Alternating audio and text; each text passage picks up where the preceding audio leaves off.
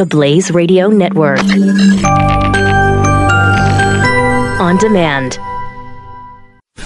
Glenn Beck. The Blaze Radio Network. The Push is something on Netflix. It was created by a, uh, a, a psychologist who is also a, a magician uh, in uh, England, and he does social experiments. And this is a one episode. It's not a series. It's just one episode. It's called The Push on Netflix, and it's a documentary, kind of. Um, it's, it's a cross between a documentary and a, a reality show. Yeah. It's a it's an uncomfortable mix. Um, but what what he's doing is, can we convince somebody, the average person, to murder in ninety minutes? and they start the episode with a uh, with a phone call into a restaurant where a woman is sitting with a, a baby stroller and a baby and they somebody from the restaurant just picks up and they say hey is this uh, so and so's restaurant? Yes. Do you see a woman with a baby carriage? Yes. We're the police. That baby is not hers. We need you to distract her get the baby, tell her that, that somebody's waiting for her on the phone, put the phone away, grab the baby carriage, push it out of the restaurant, meet me at the corner. Okay. So he, they convince in three minutes, they convince somebody to steal someone's baby just because She's a I'm the- known child abductor, but she Right. wasn't. She wasn't. And and and you're only taking the word of a stranger on the phone that he is the police. Okay, it's fascinating. Um, so then they say, all right, but what we're going to try to do is a lot harder. And I think they have 90 actors and 90 minutes. Everybody's in on it except this one person. They do it to four different people, you find out. Uh, and the idea is can we create a social situation just through social pressure to get these people to actually push a stranger off the top of a building in 90 minutes and kill them. It is unbelievable. One of the most shocking things I've ever seen. Can we give some uh, classroom guidelines here, Glenn? Yes. Okay, so uh, we gave you homework yesterday to watch the show. Yes. Um, if you didn't do your homework, that's going to be a problem. However, uh, It won't because it'll make you want to watch this even more. yeah, that's true.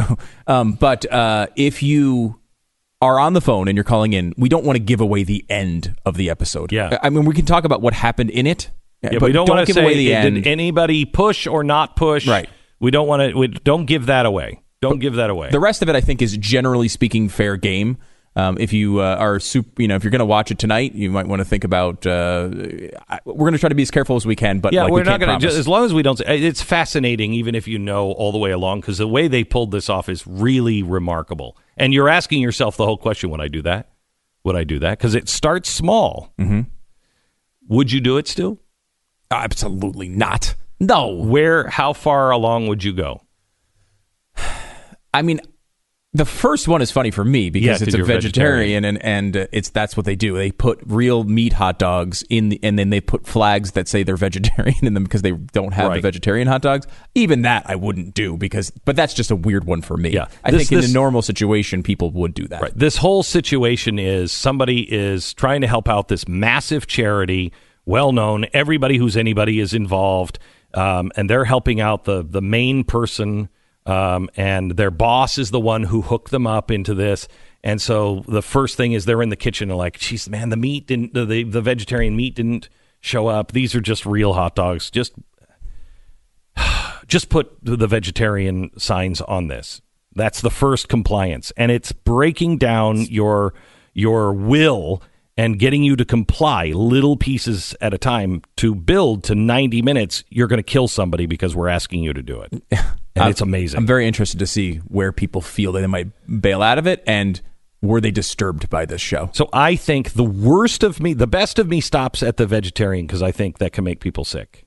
You know you're, a vegetarian and you might have health reasons for doing that. Right. I, I, I hope the best of me says i stop there. The worst of me says i stop somewhere between giving the speech hopefully i don't give the speech and uh and moving the body to the stairwell I, Yeah. I, I, I don't think I get to the stairwell. I and I, I think I think I I could get to the point where I put him in a box. Outside of that, I don't think I could go any further. This is an amazing thing. Mm-hmm. Okay, so we go to Jeff in Chicago. Hello, Jeff. Good morning. What were your, what were your thoughts? Well, two pieces to this, Glenn. First of all, the, the show is incredibly disturbing. Um, I found myself watching this and, and thinking in my head, I wouldn't do that. But then when you replay and you think the situation the gentleman's been put in, in balancing this overall good of this this charitable don- this Yeah. massive charitable donation to, you know, can I just do this to get to the overall good? And, and what I found myself wondering is, which percentages do these folks fall in about attending church, right? From yesterday. Yeah. Yeah. from yesterday. What's what's the constant moral north that was guiding these individuals, right? Because that's the ultimate balance here. And uh, I'll throw this at you because I'm not, I don't have the perfect uh, tinfoil hat that you do, but I'm, I'm trying. uh, a second show that I'll turn you turn you on to that I would suggest you overlay with the push. Uh, Kari Byron, formerly of MythBusters. Uh, okay. The, the three of them started a show on Netflix entitled White Rabbit Project. Now, it's a series, but you only need to watch the first episode. In this first episode, they try to replicate superpowers, and they find a gentleman who successfully took a living cockroach and turned it into a cyborg that she could control with her telephone. Tell this live cockroach when to walk left, when to walk right. The ultimate conclusion of it was the scientist who did this was able to put electrodes on his arm bridge them via wire to electrodes on her arm, and he could move her arm for her whether she wanted to or not. What? But it was all fake? It was all real. All right. All right, we'll now I it. got We'll another watch Thank you. Ah, another Thanks, show to watch. Don't add any shows to don't. You can't assign the this one. teacher homework. Uh, let's go to Justin in Tennessee. Hello, Justin. Hey, Glenn. Um, Hey. My wife and I watched the show last night, and I was initially really disturbed and was thinking I would never do this stuff, especially once it got to putting the body in the crate. That was where I was like, I definitely wouldn't do that. I've always prided myself as being a critical thinker and being willing to stand up and challenge things. Yeah. But then I started thinking about my story. I, as a teenager, I was a hardcore Republican. I moved into libertarianism, and then uh, Christian anarchism, which is a whole other thing. Yeah, that is a whole other thing. another- yeah. And you can't assign me homework on that. all right.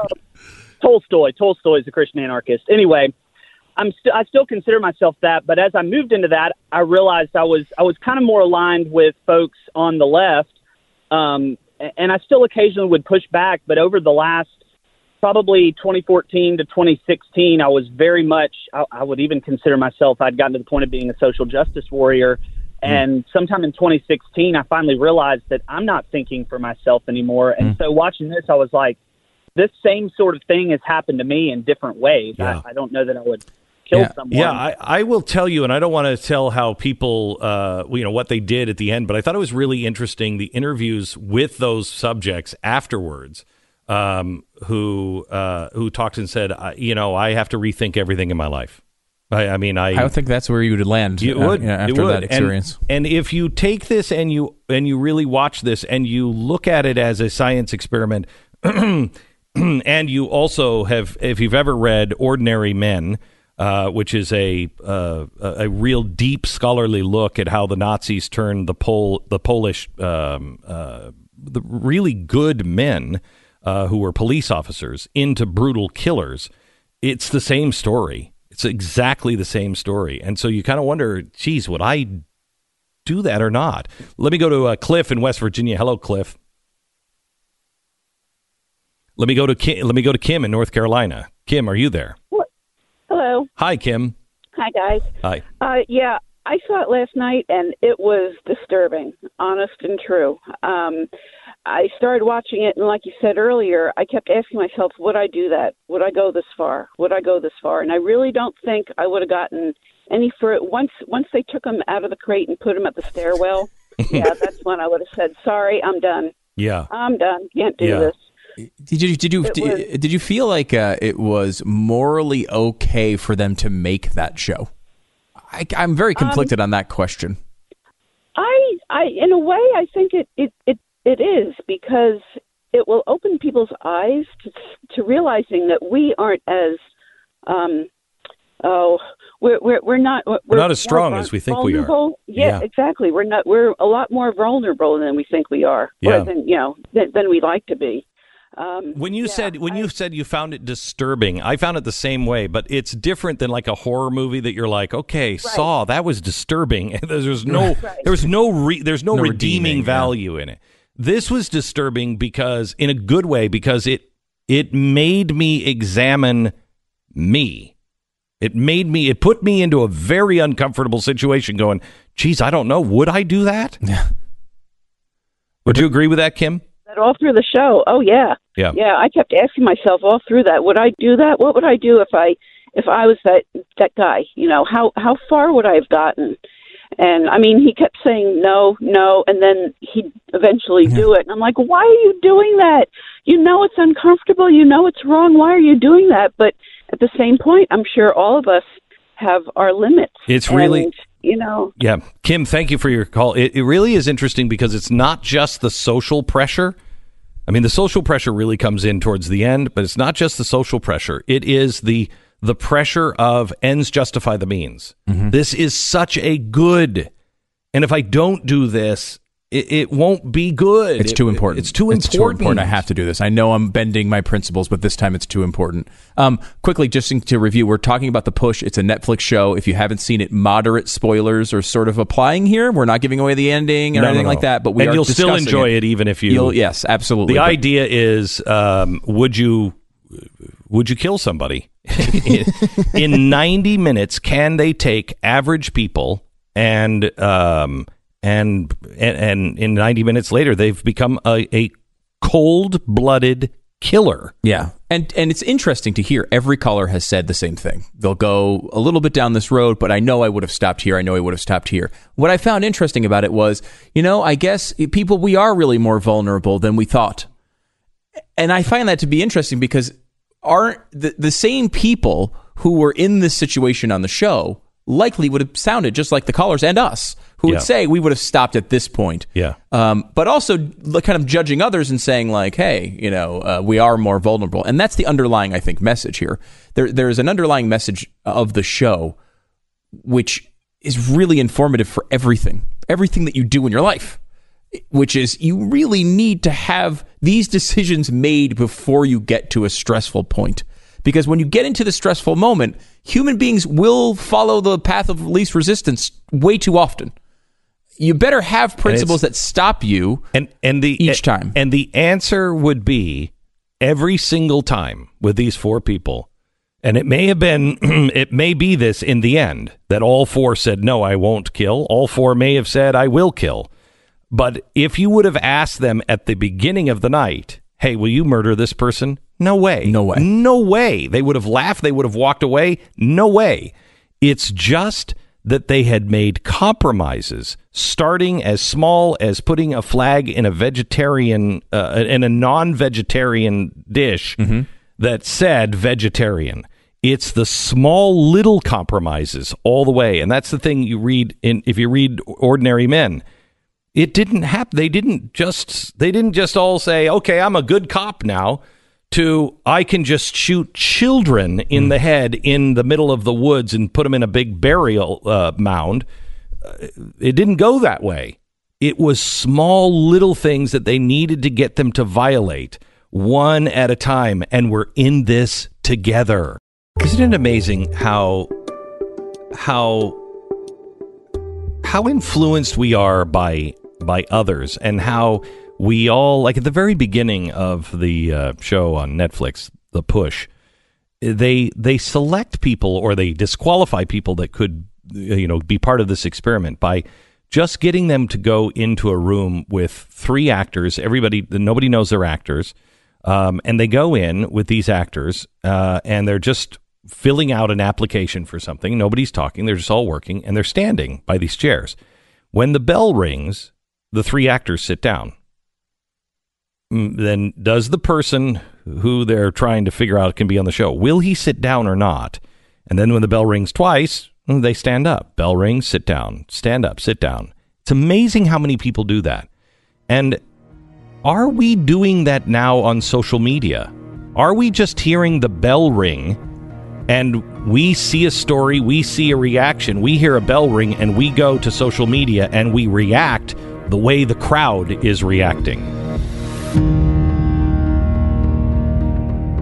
Glenn Beck, Mercury.